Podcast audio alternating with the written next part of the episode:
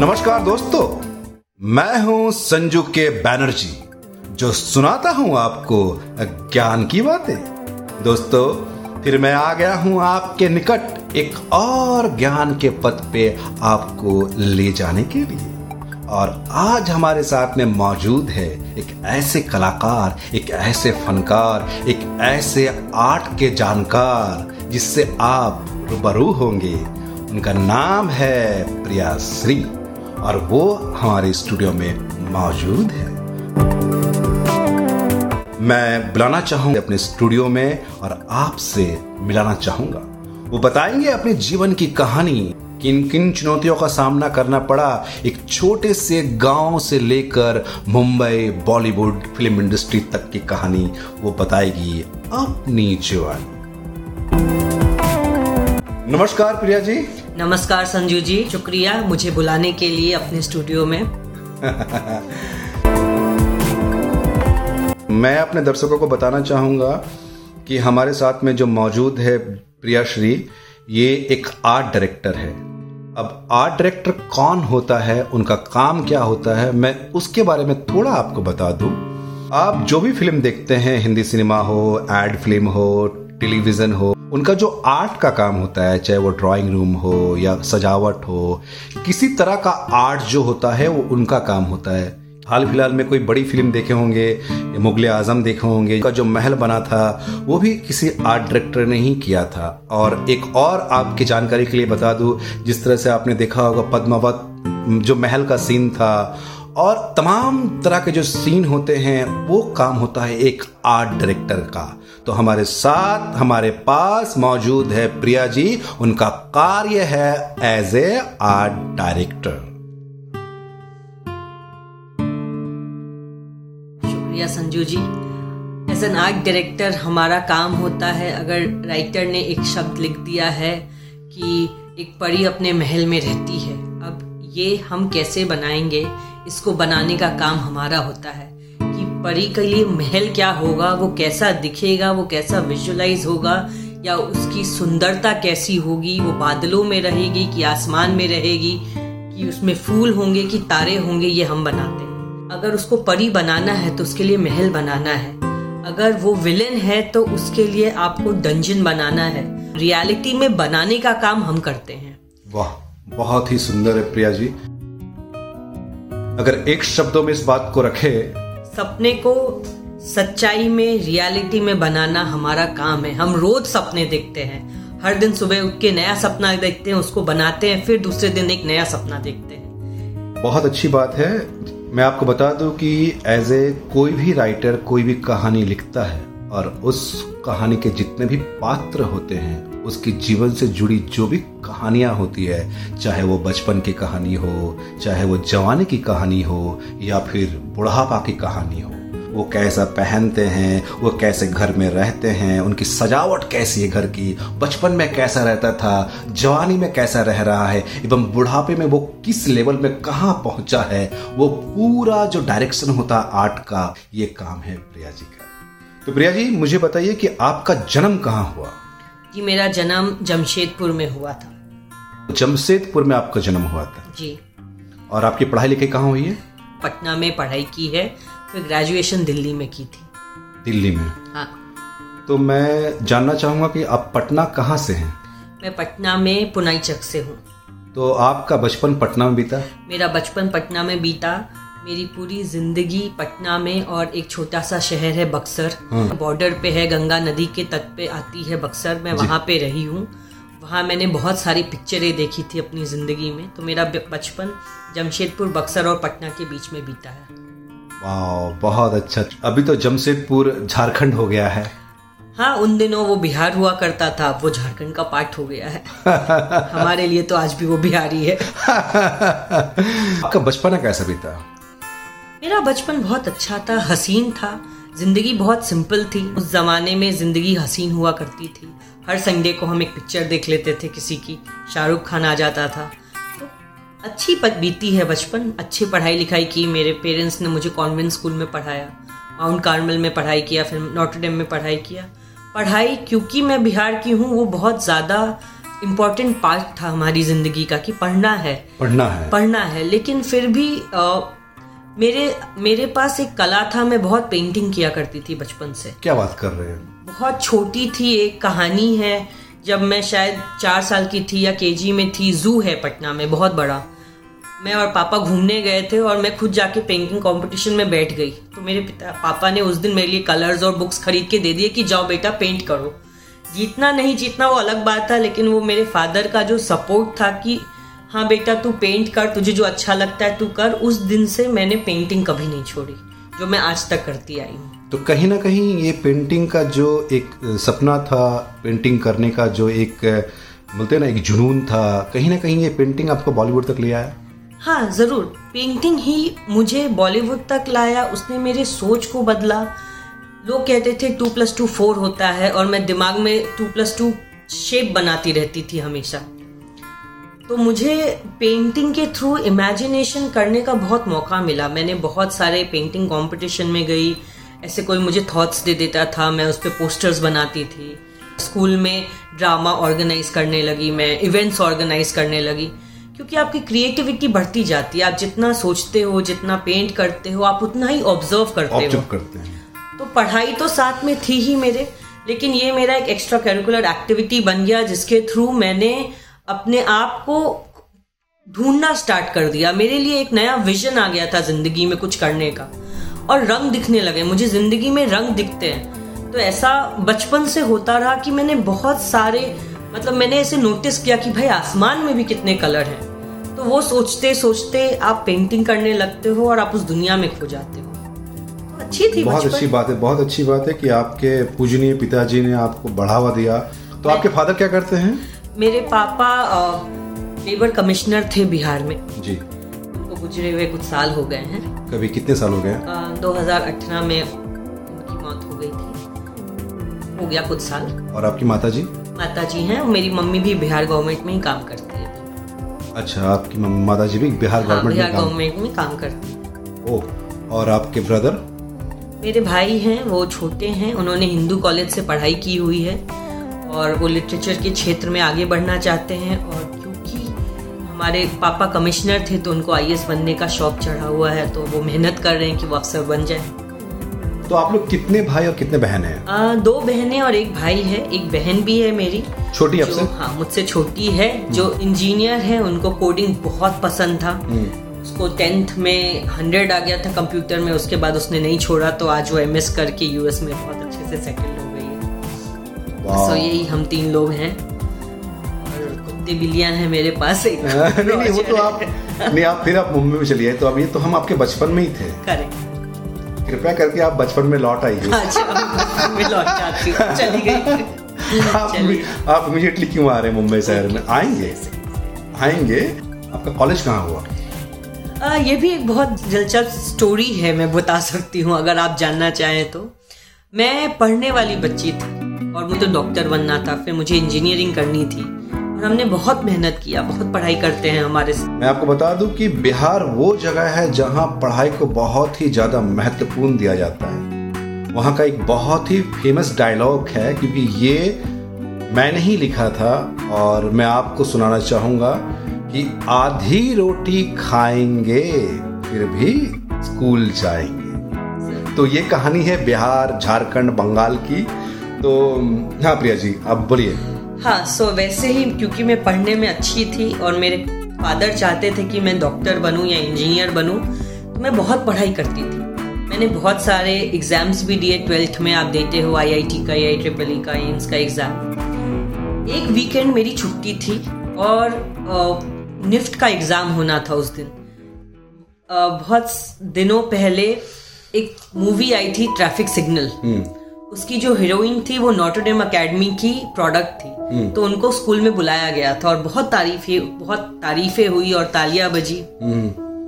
बहुत तारीफें और तालियाँ बजी थी उनके लिए। उस दिन मैंने सोचा यार क्रिएटिव फ़ील्ड में भी क्यों कुछ किया जा सकता है? मेरे पिताजी ने मुझे बिहार गवर्नमेंट का फॉर्म भरने के लिए बिहार इंजीनियरिंग का फॉर्म भरने के लिए पैसे दिए थे। मैंने बोला कि मैं गई फॉर्म लेने दुकान पे लेकिन मुझे निफ्ट का फॉर्म दिख गया। और मैंने निफ्ट का फॉर्म खरीद लिया उस दिन। और बिहार इंजीनियरिंग का नहीं लिया। बहुत डांट पड़ी थी मुझे।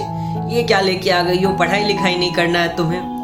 फिर पापा ने बोला कोई बात नहीं अब ले आई हो तो भर ही दो। तो ऐसा मैंने भर तो दिया। फिर जब एग्ज़ाम का टाइम आया तो एक ऐसा संडे था जिस दिन मेरे पास कोई एग्ज़ाम नहीं था और निफ्ट का एग्ज़ाम था।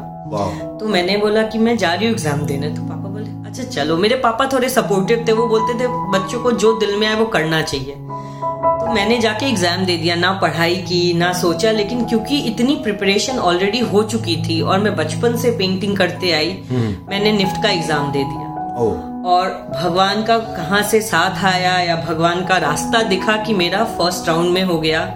सेकेंड राउंड का उसका एग्ज़ाम कोलकाता में था और संजोग कहिएगा बेसिकली हाँ, हाँ। कि मैं उस समय काठमांडू से वापस आ रही थी फैमिली ट्रिप से और मैं कोलकाता जाने वाली थी और एक दिन बाद एग्ज़ाम था। तो पापा ने बोला एक दिन रुक जाते हैं यहाँ हम्म, हम्म, हम्म। और हमने उसका जो प्रैक्टिकल एग्ज़ाम होता है वो भी दे दिया।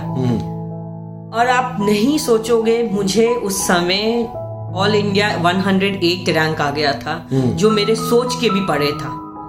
मुझे आज भी पता है कि आनंद सर का तो सब नाम जा, जानते हैं। मेरा आईआईटी में नहीं हुआ था कुछ नंबरों से छूट गया था तो मुझे था कि एक साल ड्रॉप करके आप वापस आईआईटी आईआईटी की तैयारी करो पढ़ाई करो।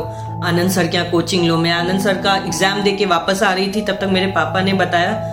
वो भी अजीब बात थी कि पापा मुझे लेने आए थे तो मैंने बोला आप क्यों आए हो? तो बोला चलो बातें करनी है पैदल चलते वॉक करके बातें करते तो उन्होंने बताया फ़ोन आया है तुम्हें 108 रैंक आया है ऑल ओवर इंडिया तो तुम्हें क्या करना है? मैंने कुछ नहीं बोला और मेरे पिताजी ने सिर्फ़ एक शब्द बोला वो करो जो तुम्हारा दिल चाहता है। ये चीज़ तुम बिना मेहनत के कर सकती हो और तुम्हें बहुत पसंद है। सो so, मैंने हाँ बोला इसके पहले कि हम घर पहुँचते और बातें करते। मेरे और पापा के बीच में ये हो चुका था कि मैं निफ्ट में जा रही हूँ। और ऊपर वाले का साथ बोलो या क्या मुझे निफ्ट का जो बेस्ट कॉलेज था दिल्ली में वहाँ प्लेसमेंट मिल गई। और मुझे डिज़ाइनिंग कपड़ों से उतना प्यार नहीं था जितना फोटोग्राफी से प्यार था। मेरे पापा फोटोग्राफर हुआ करते थे पहले के जमाने में। एक जमाने में आपके फादर हाँ, एज ए फोटोग्राफर थे। एज अ फोटोग्राफर नहीं थे उन्हें मम्मी की फ़ोटो खींचने की बहुत शौक अरे वाह। इट वॉज़ अ शौक एंड माई मेरे पापा लिखते थे। उनको पोएट्री का शौक था। उन्होंने कितनी डायरीज लिखी हुई हैं कहानियाँ लिखी हुई हैं। लेकिन उस जमाने में कला को उतनी वैल्यू नहीं होती थी शायद। तो जब मुझे ये मौका मिला मेरे फादर ने मुझे कभी नहीं रोका। तो मुझे फोटोग्राफी का बहुत शौक था। तो दिल्ली के कैंपस में मुझे फ़ैशन एंड कम्युनिकेशन डिज़ाइन एक कोर्स होता है वो मिल गया। जो निफ दिल्ली में मिलना उस समय के लिए बहुत बड़ी बात हुआ करती थी। हम्म। उसमें उन्होंने हमें फोटोग्राफी सिखाई बहुत सारी चीज़ें सीखी। मैं मानती हूँ कि ये एक ऐसी कहानी है मेरी ज़िंदगी की जिसने मेरी ज़िंदगी बदल दी। और वहाँ से मैं सच बताती हूँ वहाँ से मेरी ज़िंदगी की एक्चुअल में शुरुआत हुई और मैंने पूरी दुनिया को बहुत अलग नज़र से देखना शुरू कर दिया। यहाँ से आपका कला की शुरुआत हुई। करेक्ट कला की शुरुआत मेरी उस दिन से हुई जिस दिन मैंने निफ्ट में एंट्री मार दी। अच्छा। ये बात सच्चाई है और कोई था मेरे साथ जिसने मुझे ये रास्ता दिखाया। मैं बहुत खुश हूँ इस बात से कि मैं मैंने कला के हाथ को पकड़ लिया। ने मेरा बहुत साथ दिया ज़िंदगी में। वो भी सुन रहा है कहीं ना कहीं आपकी बातें चुपके चुपके उनको भी धन्यवाद दीजिए। हाँ। भाई जिन्होंने प्रिया जी का मदद किया है उनको भी धन्यवाद। देखिए आपने जो मदद किया उस समय आज प्रिया जी का स्थान एक बॉलीवुड में है एक आर्ट डायरेक्टर के रूप में तो आपका मेहनत जो दम रंग लाया याद रखिएगा। चलिए मैं भी सच्चे दिल से आपको धन्यवाद देता हूँ। प्रिया जी प्लीज़ धन्यवाद दीजिए। थैंक यू वेरी मच बहुत बहुत शुक्रिया। सच बताऊँ तो अगर मेरे पापा मेरा साथ नहीं देते तो मैं आज यहाँ नहीं होती। आज उनकी वजह से ही मेरे में इतनी हिम्मत है और कहीं ना कहीं भरोसा है कि ज़िंदगी अच्छी कट जाएगी। चलिए निफ्ट दिल्ली के बाद मुंबई कैसे आना हुआ? तो मैं निफ्ट में ग्रेजुएशन कोर्स है हाँ। चार साल का National Institute of Fashion Technology वो बहुत ज़्यादा फ़ैशन से रिलेटेड था और मुझे फ़ैशन पसंद था लेकिन मेरे जहन में फोटोग्राफी और फ़िल्में बहुत ज़्यादा बहुत ज़्यादा फोटोग्राफी और फ़िल्म बहुत ज़्यादा मायने रखते थे। हाँ मेरे ज़िंदगी में फोटोग्राफी और फ़िल्में बहुत मायने रखने लगी थी। हम ऐसा कोर्स पढ़ रहे थे जिसमें वो हमें राइटिंग सिखाते थे फोटोग्राफी सिखाते थे पेंटिंग सिखाते थे और आर्किटेक्चर भी सिखाया थोड़ा। और एक सोच दे दिया आपको कि आपके पास एक सोच हो कम्युनिकेट करने का। जैसा मास कम्युनिकेशन होता है, उसी का फ़ैशन कम्युनिकेशन था। तो फ़ैशन बेस्ड था तो मुझे फ़ैशन समझ आती है। मैंने बहुत सारे लोगों से मिले, बहुत सारे लोगों के साथ फ़ैशन इंडस्ट्री में भी काम किया। तरुण तेलियानी वहाँ पे बहुत बड़े नाम थे उस समय, उनके साथ इंटर्नशिप की, उनके साथ उनका finale grand finale Wills Lifestyle का जो हुआ था, उसमें पार्टिसिपेट किया। और मुझे लगा कि मुझे फ़िल्मों से प्यार है। मुझे याद है एक बार हम कमीने देखने गए थे कि शाहिद कपूर और विशाल भारद्वाज? हाँ तो मैं कमीने देख रही थी बैठ के और मुझे कहानी से ज़्यादा कैमरा समझ आ रहा था। ऐसा मुझे लग रहा था कि अरे मुझे कैमरा समझ आ रहा है कहाँ से कहाँ मूवमेंट हो रही है। तो मेरे जहन में ये बात आई कि मुझे फ़िल्मों में जाना चाहिए। फिर मुंबई आप कौन से ईयर में आए? टू थाउज़ेंड इलेवन 2011 में आप बॉम्बे आए। हाँ, मैं उस समय ऑलरेडी कॉलेज में ही थी। College hmm. के फाइनल ईयर तक मुझे ये बात समझ आ मुझे ऐसा मैं चाहती थी फ़िल्म इंडस्ट्री में काम करना। हैरी पॉटर मेरा प्यार था। अवतार उस समय आई थी। एंड अवतार देखने बाद मुझे लगा कि अलग दुनिया है। आप कुछ बहुत नया क्रिएट कर सकते हो। तो मैंने ढूंढना स्टार्ट किया कि इंडिया के जो सबसे बड़े प्रोडक्शन डिज़ाइनर हैं या आर्ट डायरेक्टर हैं जो हमारे यहाँ आर्ट डायरेक्टर बोला जाता है हॉलीवुड में इसको प्रोडक्शन डिज़ाइनर बोला जाता है। तो उनको ढूंढना स्टार्ट किया तो उसमें बहुत सारे नाम आए नितिन देसाई साबू सिरिल समीर चंदा। तो मैंने कोशिश किया कि इनके साथ प्रोजेक्ट मिल जाए। फाइनल ईयर ऑफ़ कॉलेज में आपको एक प्रोजेक्ट करना होता है। तो बहुत मेहनत से मुझे याद है इकतीस दिसंबर को मुझे नितिन देसाई के यहाँ से कॉल आया कि आप आ सकते हो। क्या बात कर हाँ, रहे हैं? उनके एचआर मैंने बहुत कॉल किए। उस समय तो ना आपका व्हाट्सएप था मेल भी बहुत कम चलता था। मैं कॉल करती थी सुबह से उठ के। सुबह नौ बजे से उठ के मैं लोगों को कॉल करती थी कोई तो मेरा फ़ोन उठा ले। और आपके पास कांटेक्ट नहीं है। हम कोई ऐसे घर से नहीं आ रहे जहाँ पे सारे लोग हैं। लेकिन ये मुझे पता था कि मैं ऐसी जगह जाना चाहती हूँ जहाँ मैं कुछ सीखूं। और नितिन देसाई उस समय इंडिया में सबसे बड़े प्रोडक्शन डिज़ाइनर आर्ट डायरेक्टर थे जिन्होंने हम दिल दे चुके सनम, देवदास, बहुत सारी मूवीज़ की थी। दोस्तों, मैं बताना चाहूँगा कि देसाई हमारे बॉलीवुड फ़िल्म इंडस्ट्री के बहुत बड़े नाम है एज ए आर्ट डायरेक्टर में, जिन्होंने हम दिल दे चुके सनम, देवदास, एवं तमाम बड़ी फ़िल्में की है और उनका एक बहुत बड़ा स्टूडियो है। इंडी स्टूडियो के नाम से जाना जाता है स्टूडियो बहुत ही फ़ेमस है, बहुत ही बड़ा है, बहुत नामचीन स्टूडियो है। तो प्रिया जी बहुत ही लकी हैं कि उनका पहला काम नितिन देसाई के साथ में था। बोलिए प्रिया जी। हाँ बहुत मेहनत की मैंने और मुझे याद है इकतीस दिसंबर के रात को मेरे पास दिल्ली में एक फ़ोन आया कि आप आ सकते हो। पैसे तो नहीं देंगे लेकिन आप आके चार महीने यहाँ पे इंटर्नशिप कर सकते हो। दिल्ली की सर्दी में हाँ। मुझे याद है मैंने अपने घर पे फ़ोन किया और पापा को बोला मैं बॉम्बे जा रही हूँ कल। बीस इक्कीस साल की लड़की अगर दिल्ली से बोल रही है कल बॉम्बे जाएगी तो फैमिली वाली परेशान भी हो जाएँगे क्योंकि कोई है।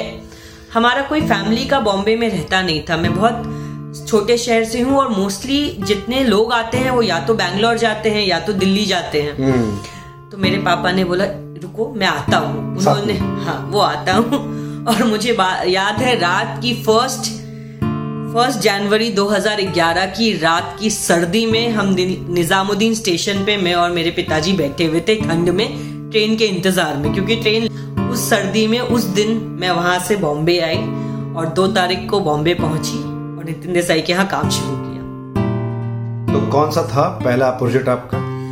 मैं जब नितिन देसाई के यहाँ थी क्योंकि मैं डिज़ाइनर थी मेरे हाथ में डिज़ाइन कर सकती थी मैं सिर्फ़ कला कर सकती थी तो मुझे जो प्रोजेक्ट मिला था एडलैब्स इमेजिका का थीम पार्क चल रहा था उनके यहाँ जो पिछले कुछ सालों से चल रहा था। जी। तो उसमें एक प्रोजेक्ट था अली बाबा और चालीस चोर।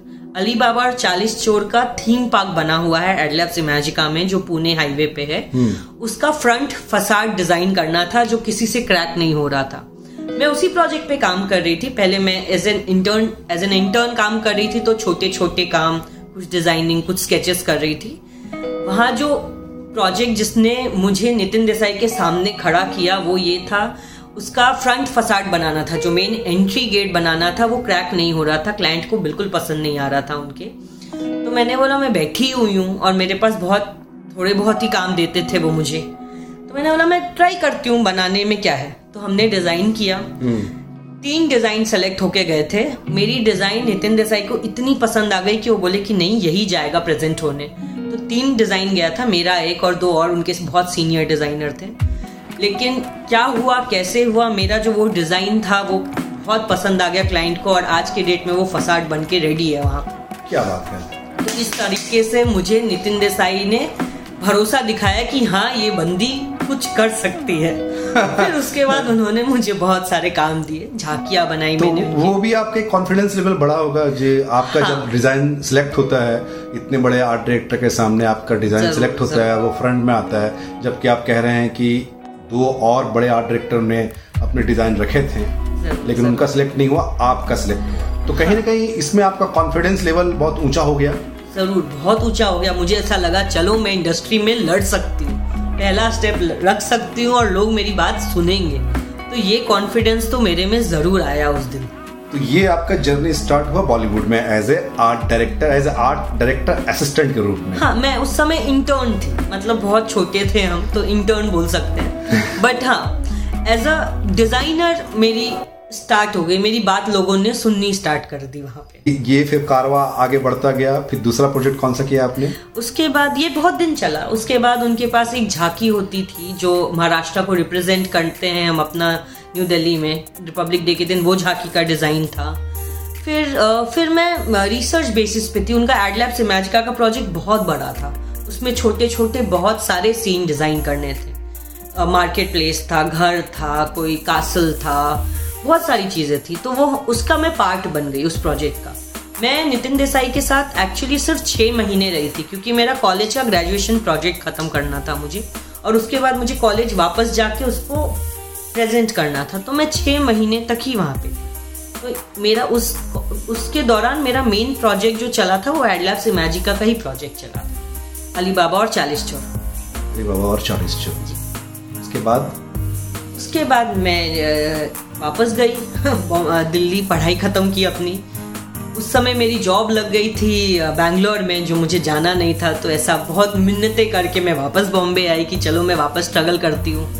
आप इंटर्नशिप कर लेते हो फ्री में। आपको बुरा नहीं लगता है कि ठीक है, चलो हमने छः महीने, मैंने दिल्ली में भी बहुत फ्रीलांस काम किया था तो मेरे बहुत पैसे थे कि सर्वाइव हो जाऊँगी। लेकिन जब मैं वापस आई बॉम्बे तो मुझे पैसे चाहिए थी। और इंडस्ट्री थोड़ी स्टिफ है इस मामले में।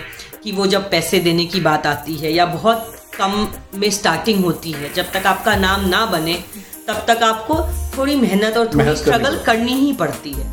क्योंकि लोग आपको पहचानेंगे जानेंगे तभी आपको पैसे मिलते दोस्तों मैं बता दूँ कि इंडस्ट्री का एक रूल्स है जब तक आपको लोग नहीं जानते हैं चाहे आप किसी भी डिपार्टमेंट में काम कर रहे हैं चाहे आप आर्ट डायरेक्टर हो मेकअप आर्टिस्ट हो डायरेक्टर हो राइटर हो सॉन्ग राइटर हो कोरियोग्राफर हो डीओपीज हो, जब तक आपको इंडस्ट्री पूरी अच्छी तरह से नहीं जानती है, आप कोई बड़ा काम नहीं किए हैं, तब तक इंडस्ट्री आपको भरोसा नहीं करती है और इंडिपेंडेंट प्रोजेक्ट नहीं देती है। राइट एकदम करेक्ट बोला आपने। और क्योंकि बॉम्बे में रहना और सरवाइव करना बहुत मुश्किल है, वो तो सब जानते हैं कि कितनी महँगी है ये शहर तो मैंने एक नौकरी पकड़ ली। In design studio in design studio में आ... मैंने एक जॉब लिया था ग्रैंड मदर डिज़ाइन स्टूडियो में. Okay grand mother design studio retailing और ब्रांडिंग करता था उस समय इंडिया का one of the best design studios में से एक था. यहाँ बैंड्रा लिंकिंग रोड में एक हैब करके प्रोजेक्ट है उस समय एक्सपीरियंशियल रिटेल स्टोर्स जो आजकल हम देखते हैं कि टच स्क्रीन हो गया है लाइट्स चेंज हो रहे हैं. उस समय नया नया आया था.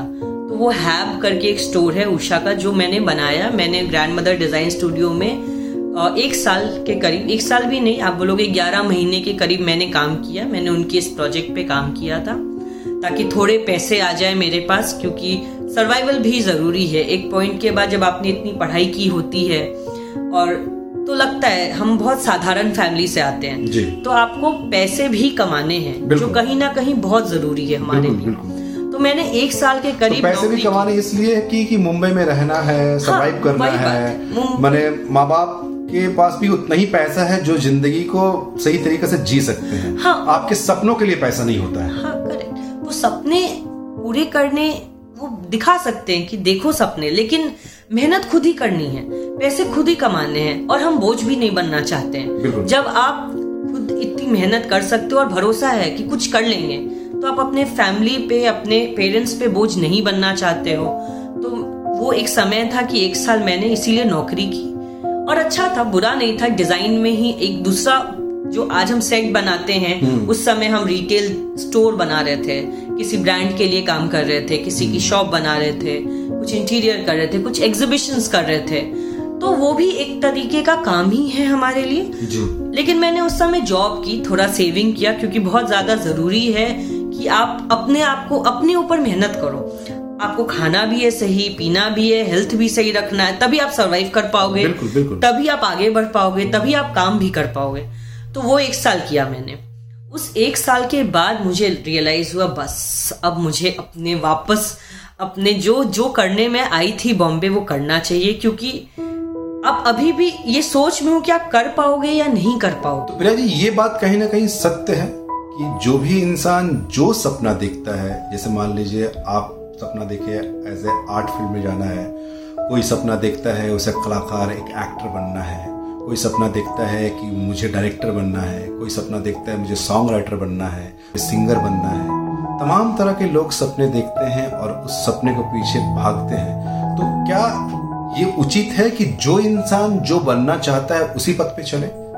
चाहे उस पर हारे या उस पर जीते? ये आपकी अपनी सोच पे होता है। रास्ते आपके पास दस रहेंगे। हम्म। आप किस रास्ते पे चलना चाहते हो ये हर इंसान पे खुद डिपेंड करता है। नहीं मेरी बात वो नहीं है। मेरा कहने का मतलब ये है जिस तरह से आपने कहा कि मैंने अभी जॉब छोड़ दी। हाँ, मैं आपने कहा जॉब छोड़ दी? ज़रूर। तो जॉब छोड़ने के बाद आप फिर से आर्ट डायरेक्शन में आ गए। कारण ये क्योंकि आपको एज ए आर्ट डायरेक्टर ही बनना था। मुझे अपने सपनों पे चलना था।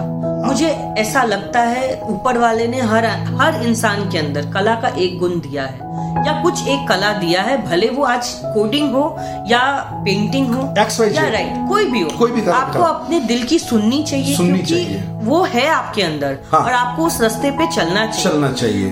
भले कितना भी कठिन हो लेकिन आप वो पार कर लोगे ऐसा मुझे मेरा कहने का अर्थ ये है कि मैं फिर से उसी बात को दोहरा रहा हूँ। इंसान को चाहे जो कुछ भी बनना हो मैंने कहा कि एग्ज़ाम्पल दिया राइटर डायरेक्टर इंजीनियर पायलट या साइंटिस्ट उसे उसी पद पे चलना चाहिए। ज़रूर सौ बार हारेंगे लेकिन एक बार जीतेंगे। जीतेंगे। वही मैं बोलू बिल्कुल उस पथ पे चलना चाहिए।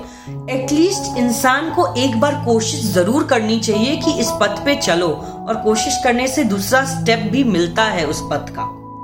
ये ये मुझे बहुत अच्छे से पता है कि जिस चीज़ को आप पाना चाहते हो आपको उसकी ओर जाना है। तभी उस रास्ते पे आपको चलना ही पड़ेगा। चाहे आप सौ बार क्यों ना हारे। चाहे आप सौ बार क्यों ना हारे चाहे आप कितनी बार ना गिरे आप उठोगे।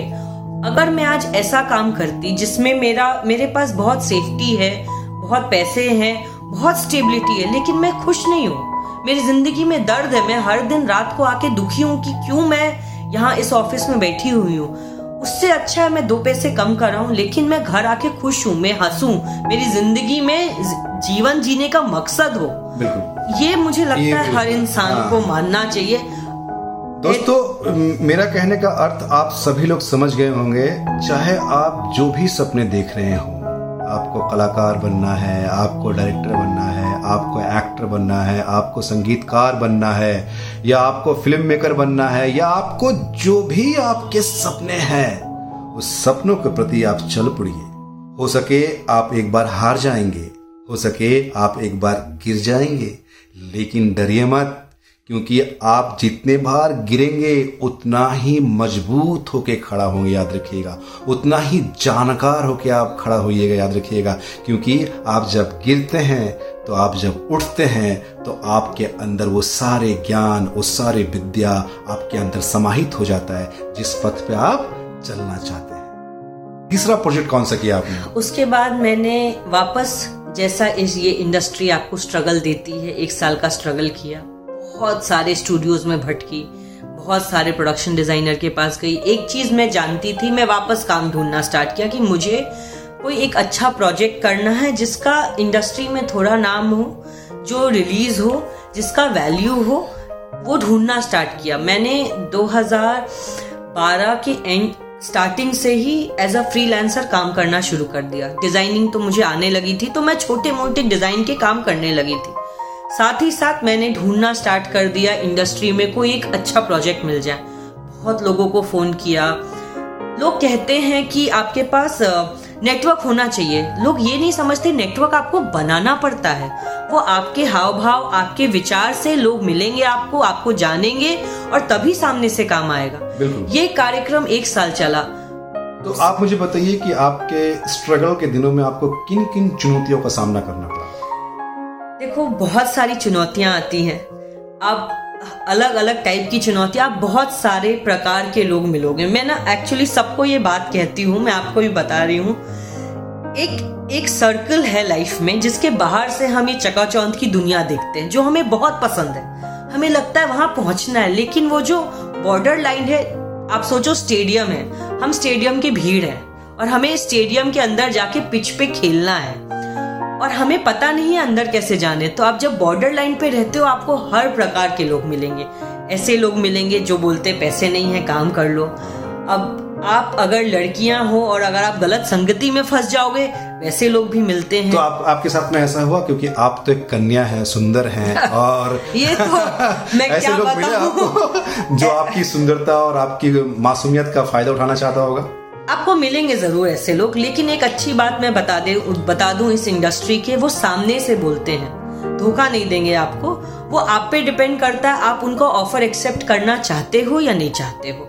एक चीज़ बहुत क्लियर था मेरे दिमाग में मुझे अपने कला पे बहुत भरोसा था।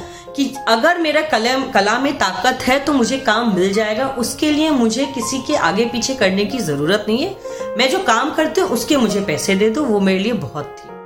तो हाँ स्ट्रगल होता है। आप बहुत प्रकार के लोगों से मिलते हो लेकिन एक चीज़ जो मैंने अपने स्ट्रगल के दिन में सीखी थी कि जो लोग सच में काम करते हैं जिनको अपनी कला से प्यार होता है वो सच में सिर्फ़ कला पे ही मेहनत करते हैं। बिल्कुल बिल्कुल। सही कहा आपने। हाँ, जो सच्चे कलाकार होते हैं वो कला के प्रति अपने जीवन को समर्पित कर देते हैं। करेक्ट बिल्कुल। जिस तरह से आपने अपने जीवन को समर्पित किया एज ए कलाकार के रूप में एज ए आर्ट डायरेक्टर के रूप में हाँ मतलब तो प्रिया जी और फिर हम आगे बढ़ेंगे। मुझे बताइए इसके बाद फिर कैसा रहा? ये स्ट्रगल तो, एक साल का रहा उसके बाद फिर आप कहाँ गए ये स्ट्रगल एक साल का रहा उसमें मुझे याद है एक दिन वासिक खान के यहाँ से फ़ोन आया मेरे पास। हाँ। रामलीला आई थी वासिक खान की। तो मैं रामलीला बैठ के रामलीला आई नहीं थी उस समय रामलीला की शूटिंग हो रही थी। इतने दिनों में पता चल गया था क्या क्या फ़िल्मों की शूटिंग हो रही है। मैं बहुत कॉल करती थी तो वासिक खान के फोर्थ असिस्टेंट का मेरे पास फ़ोन आया था। कि उनका कोई एक असिस्टेंट बीमार पड़ गया है कि तुम आना चाहोगी। मैंने ना आ, आगे देखा ना पीछे मैंने बोला हाँ वो उन्होंने मुझे एज अ फिफ्थ असिस्टेंट बुलाया अपने शूट पे। ना मैं शूट पे गई मैं रामलीला के शूट पे थी सिर्फ़ नाम था मेरे पास कि रामलीला की शूटिंग हो रही है। उनका जो लास्ट का गाना है जिसमें प्रियंका चोपड़ा डांस करती है और वो ऐसे दिया जलाती है मैं उसके लिए माचिस ढूँढने गई थी। ये काम था मेरा पहला प्रोजेक्ट में। वासिक खान के रामलीला में मैं सिर्फ़ माचिस ढूंढ रही थी कि जो मेरा सीनियर था उनको चाहिए था एक पर्टिकुलर क्योंकि आप जानते होगे अगर भंसाली साहब का हम सब जानते वो इतने पर्टिकुलर होते हैं। तो मैं जो मुझे काम मिला था मुझे यही काम मिला था कि तुम अलग अलग वैरायटी की माचिस ढूंढ के लाओ जिसकी तिल्ली का रंग अलग अलग हो। अरे बाप रे। तो ये मेरा पहला प्रोजेक्ट था बट क्योंकि आप ये सोच रहे हो दिमाग में कि आप संजय भंसाली के प्रोजेक्ट पे काम कर रहे हो। संजय लीला भंसाली। संजय लीला भंसाली के प्रोजेक्ट पे काम कर रहे हो। वासी खान बहुत बड़ा नाम हो गए थे उस समय। उनके साथ काम कर रहे हो तो भले मैं फिफ्थ असिस्टेंट थी।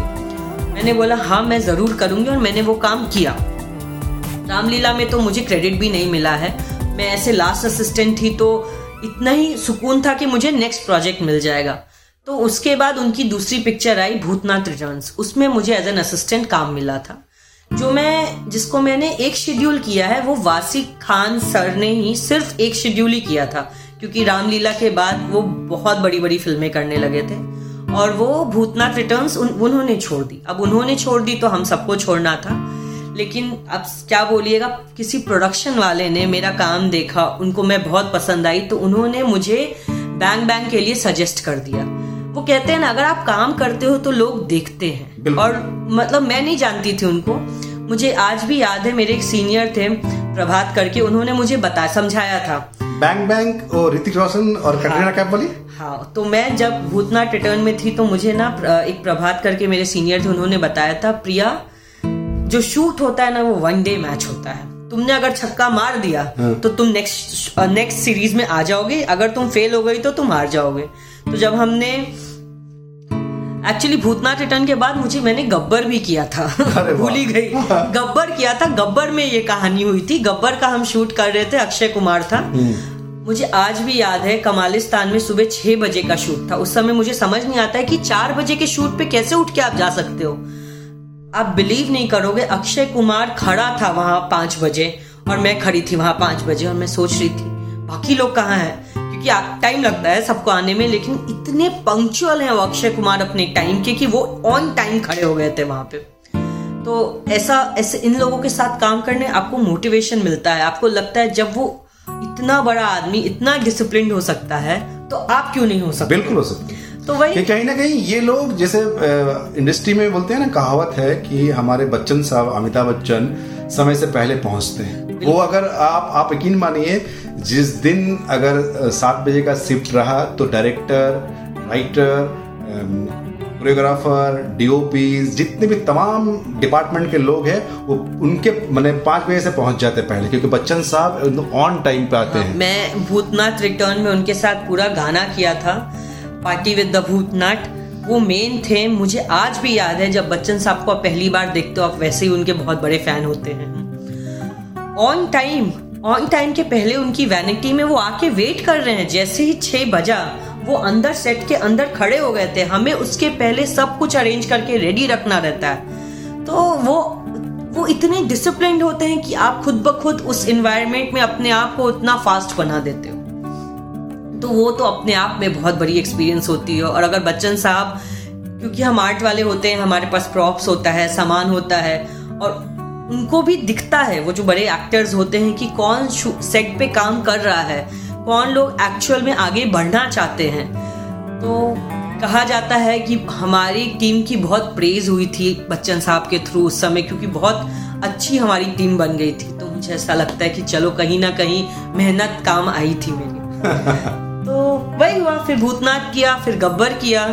फिर गब्बर के बाद मुझे बैंग बैंग मिल गई। बैंग बैंग में बैंग बैंग एक्चुअली ऐसी प्रोजेक्ट है जो मुझे बैंग बैंग जब मैं आई थी 2014 की बात हो गई है। 2014 में जब बैंग बैंग स्टार्ट हुई थी, वो ऑलरेडी चार साल पहले शूट होके बंद हो चुकी थी। तो जब वो वापस शुरुआत हुई है, तब से मैं उस प्रोजेक्ट में हूँ। जैसे मैंने बोला कि एक प्रोडक्शन वाले ने मेरी मेहनत देख ली थी और उन्होंने मेरा नाम रिकमेंड कर दिया तो मैं सिर्फ़ ऐसा ट्रायल बेसिस पे मुझे बुलाया गया था ऋतिक रोशन और Katrina Kaif as as art director trial basis हाँ एज आर्ट डायरेक्टर मुझे मैं उस समय उनकी मेन एसोसिएट आर्ट डायरेक्टर के रूप में गई थी तो मुझे एज अ ट्रायल बेसिस पे बुलाया गया था।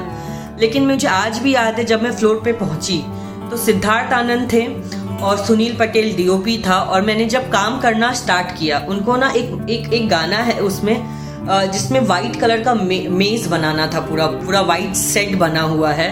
और किसी को एज अ कैमरा जो भी मेरा असिस्टेंट पहले था वो शायद चला गया था तो किसी को पता नहीं था। मैं अकेले फ्लोर पे थी। ऐसा सिचुएशन भी हो जाता है जब आपकी टीम की बाकी लोग नहीं रहते और जो मैंने उस दिन काम किया और उसके बाद उफ सॉन्ग का वो एक पार्ट है।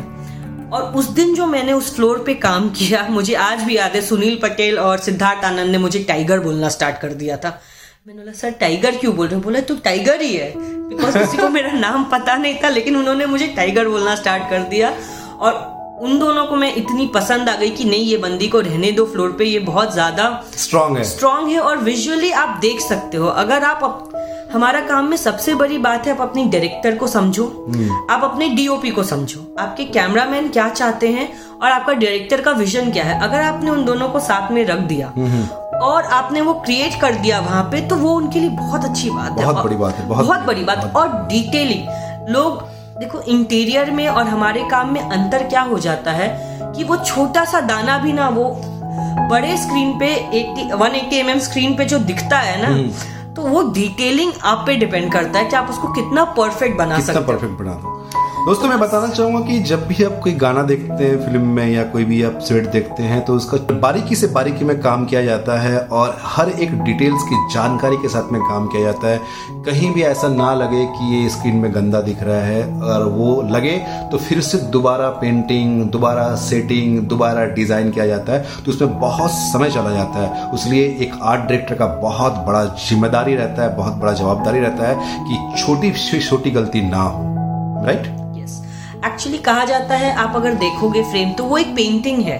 और वो जो आर्टिस्ट हैं वो एक कैरेक्टर है पेंटिंग का तो वो पूरा एक साथ फुल कंप्लीट फिनिश्ड पेंटिंग लगनी चाहिए। आपके जो एक्टर है अगर वो ऋतिक रोशन भी है अगर वो स्नो के बीच में खड़े हैं और उसको ब्यूटीफुल लगना है वो लगना चाहिए कि वो पूरी फ्रेम एक कैनवस की पेंटिंग है। तो वो डिटेलिंग करना हमारा काम है।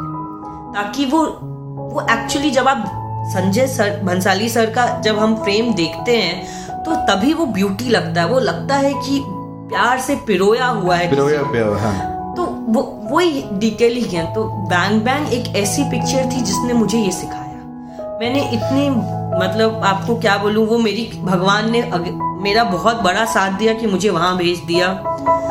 परवेज सर हैं ये एक्शन मास्टर हैं बहुत बड़े एक्शन मास्टर हैं आज के डेट में।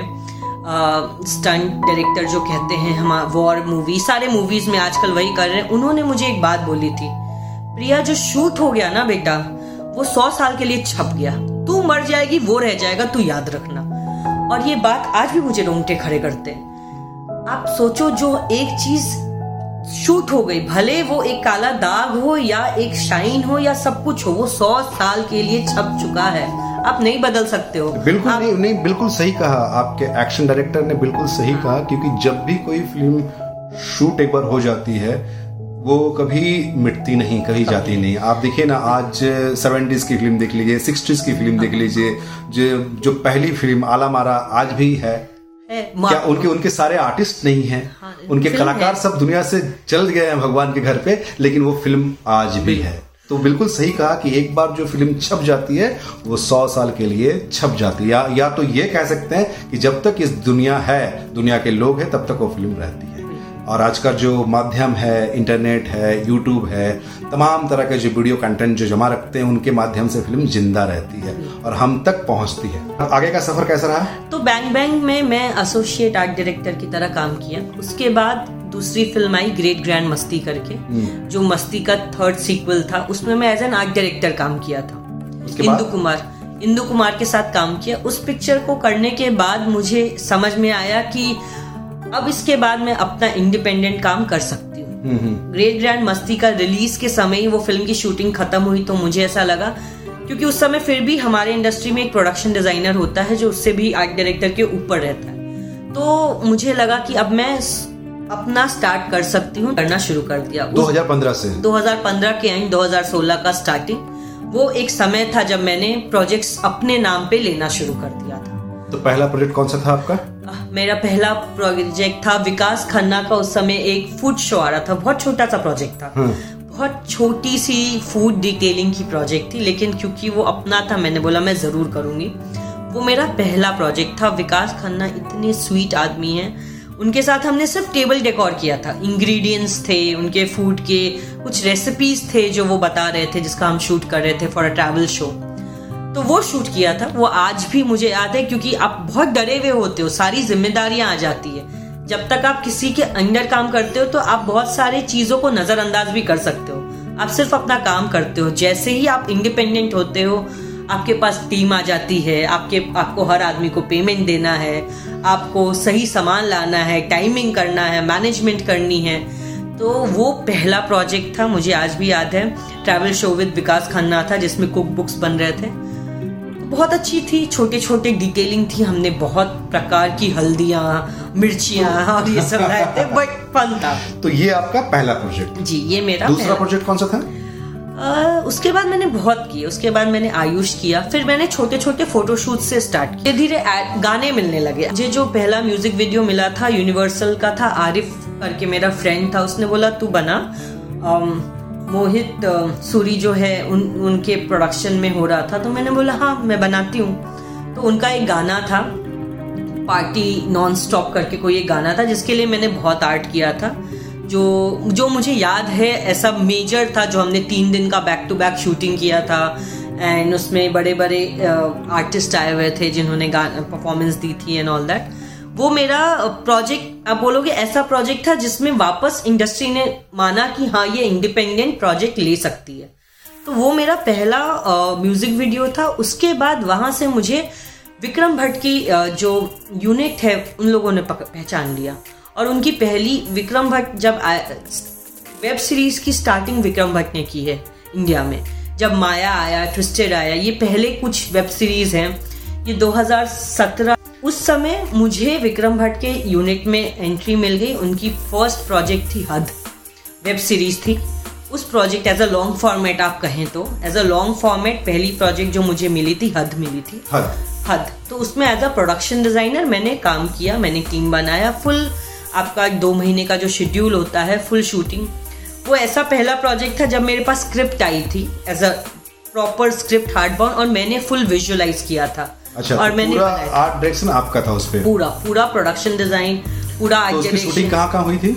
उसकी शूटिंग मुंबई में ही हुई थी। मुंबई मुंबई के मुंबई में मड आइलैंड में बहुत सारे बंगलोज हैं फ़िल्म सिटी है। यहीं घूमते फिरते कहानियाँ उसकी अराउंड ही थी तो मैंने इधर ही शूटिंग की थी। मुझे लगता है कि उसकी कहानी मुंबई बेसी थी ना? हाँ उसकी कहानी मुंबई बेस्ड ही थी। मुंबई और दिल्ली बेस्ड थी हमने दो तरीके के घर बनाए थे उसमें। दिल्ली और मुंबई हाँ, के। दिल्ली, बॉम्बे अलग अलग दो घर। हाँ अलग अलग तो उसके बाद फिर आपका कारवा ऐसा चलता रहा। हाँ। बैंग बैंग से इंद्र कुमार इंद्र कुमार से विक्रम भट्ट विक्रम भट्ट से? हाँ, विक्रम भट्ट ने अपनी पिक्चर दे दी मुझे। इसके पहले मैं असिस्टेंट्स की कर रही थी उनकी प्रोडक्शन में। अच्छा। फिर उन्होंने मुझे 1921 दे दी जो मेरे लिए बहुत बड़ी फ़िल्म साबित हुई थी। एज ए आर्ट डायरेक्टर हाँ एज एन आर्ट डायरेक्टर मैं उनकी इंडिया शेड्यूल की फुल आर्ट डायरेक्टर थी। उसके बाद उनकी दूसरी फ़िल्म आई थी हैक्ड करके जो कोविड के जस्ट पहले आई थी। वो पूरी फ़िल्म की प्रोडक्शन डिज़ाइनर आर्ट डायरेक्टर मैं थी। उसका पूरा विजुअलाइजेशन फ्रॉम स्क्रैच बहुत बड़े बड़े सेट्स बने थे, वो सब मैंने किया था। तो ये कार्य फिर चलता चला गया। उसके बाद एड्स आते हैं। अभी पिछले साल मैंने एक शूट किया था जिसमें अफ्रीकन इंडियंस के ऊपर डॉक्यूमेंट्री हो रही थी। So it was an international crew जो आके यहाँ पे शूट करना चाहती थी। जितने ब्लैक्स इंडिया में रहते हैं कहने को अफ्रीकन अमेरिकन सो उनके ऊपर शूट हो रहा था वो हमने किया था। सो so, ऐसे करके फिर बहुत सारे प्रोजेक्ट्स आ जाते हैं। फिर मनी हाइस जो आप बहुत पॉपुलर सीरीज़ है मनी हाइस फाइव का ना म्यूज़िक एंथम बना था इंडिया के लिए। वो पूरा एंथम मैंने किया था जिसमें हमने पूरा इंडिया में घूम घूम के अलग अलग कल्चर को अलग अलग एरियाज़ को अलग अलग कल्चर्स को सेलिब्रेशंस को दिखाया था बनाया था क्रिएट किया था। तो ऐसे ही ये कारवा चलता चला गया। आज भी मैं यही करती हूँ। इसका कोई अंत नहीं है। हर दिन कोई आदमी नया कहानी लिखेगा नई सोच आएगी वो मैं बनाऊँगी। तो एक आर्ट डायरेक्टर के लिए हर एक प्रोजेक्ट नया है? हाँ।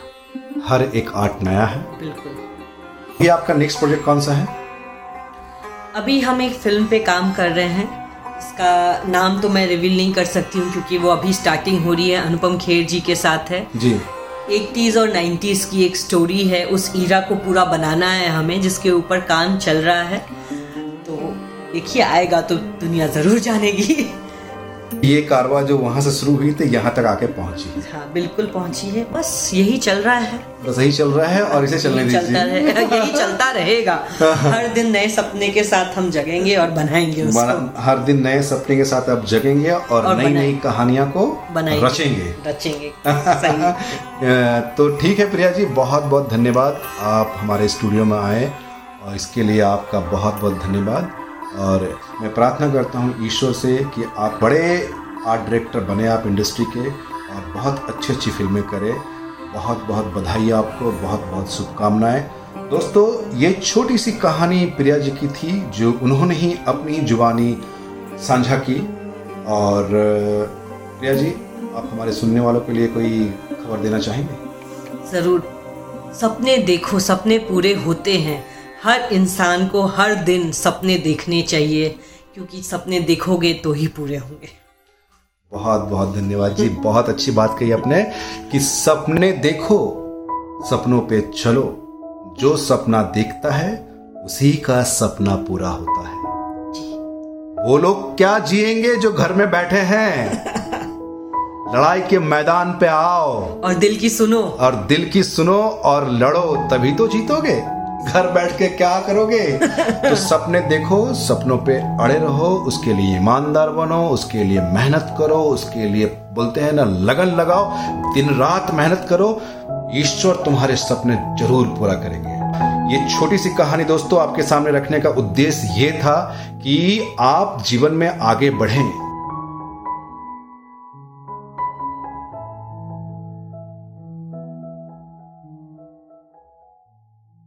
मैं अपनी वाणी को यहीं विराम देता हूँ और सुनते रहिए, देखते रहिए, जानते रहिए, क्योंकि मैं कोई और नहीं, मैं आपका दोस्त संजू के बैनर्जी जो सुनाता हूँ आपको ज्ञान की बातें। मैं जल्द लौटूँगा और आपको लिए चलूँगा एक और ज्ञान के पथ पे।